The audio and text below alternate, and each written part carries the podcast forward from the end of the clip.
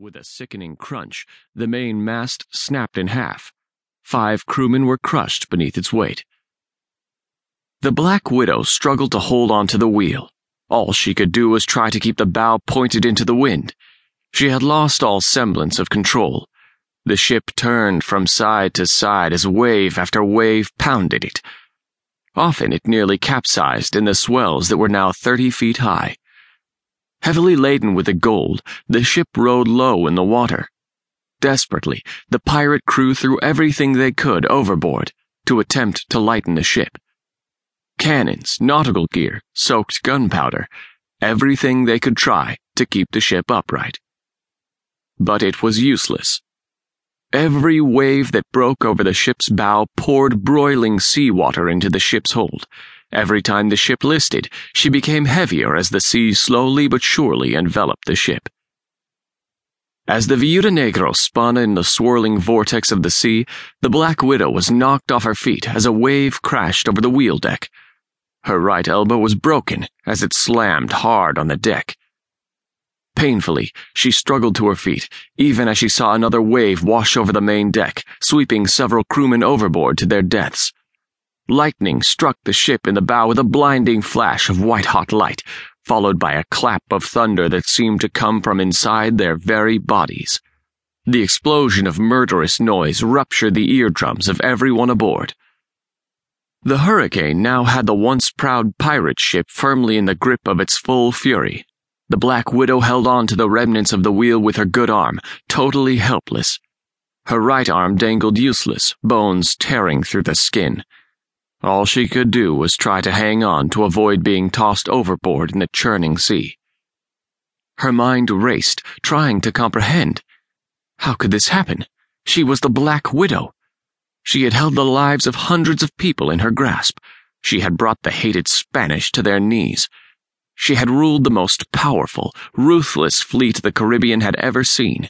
She had bowed to no man. She was the mistress of the sea itself she was feared the length and breadth of the Spanish main. Bowing her head against the biting rain, her eyes saw the sword on her belt. A small grin passed her lips. It was the sword Rafe had given her so long ago. He had inscribed Viuda Negro, her name in Spanish, upon it, and given it to her when they had first become lovers. Oh, Rafe, where are you now? She thought. Must I face death so alone? Suddenly, the ship was lifted almost out of the water by the waves and wind, and with a violent crunch, slammed onto the submerged rocks that surrounded them. The massive ship broke into pieces, splintering into fragments that sank quickly.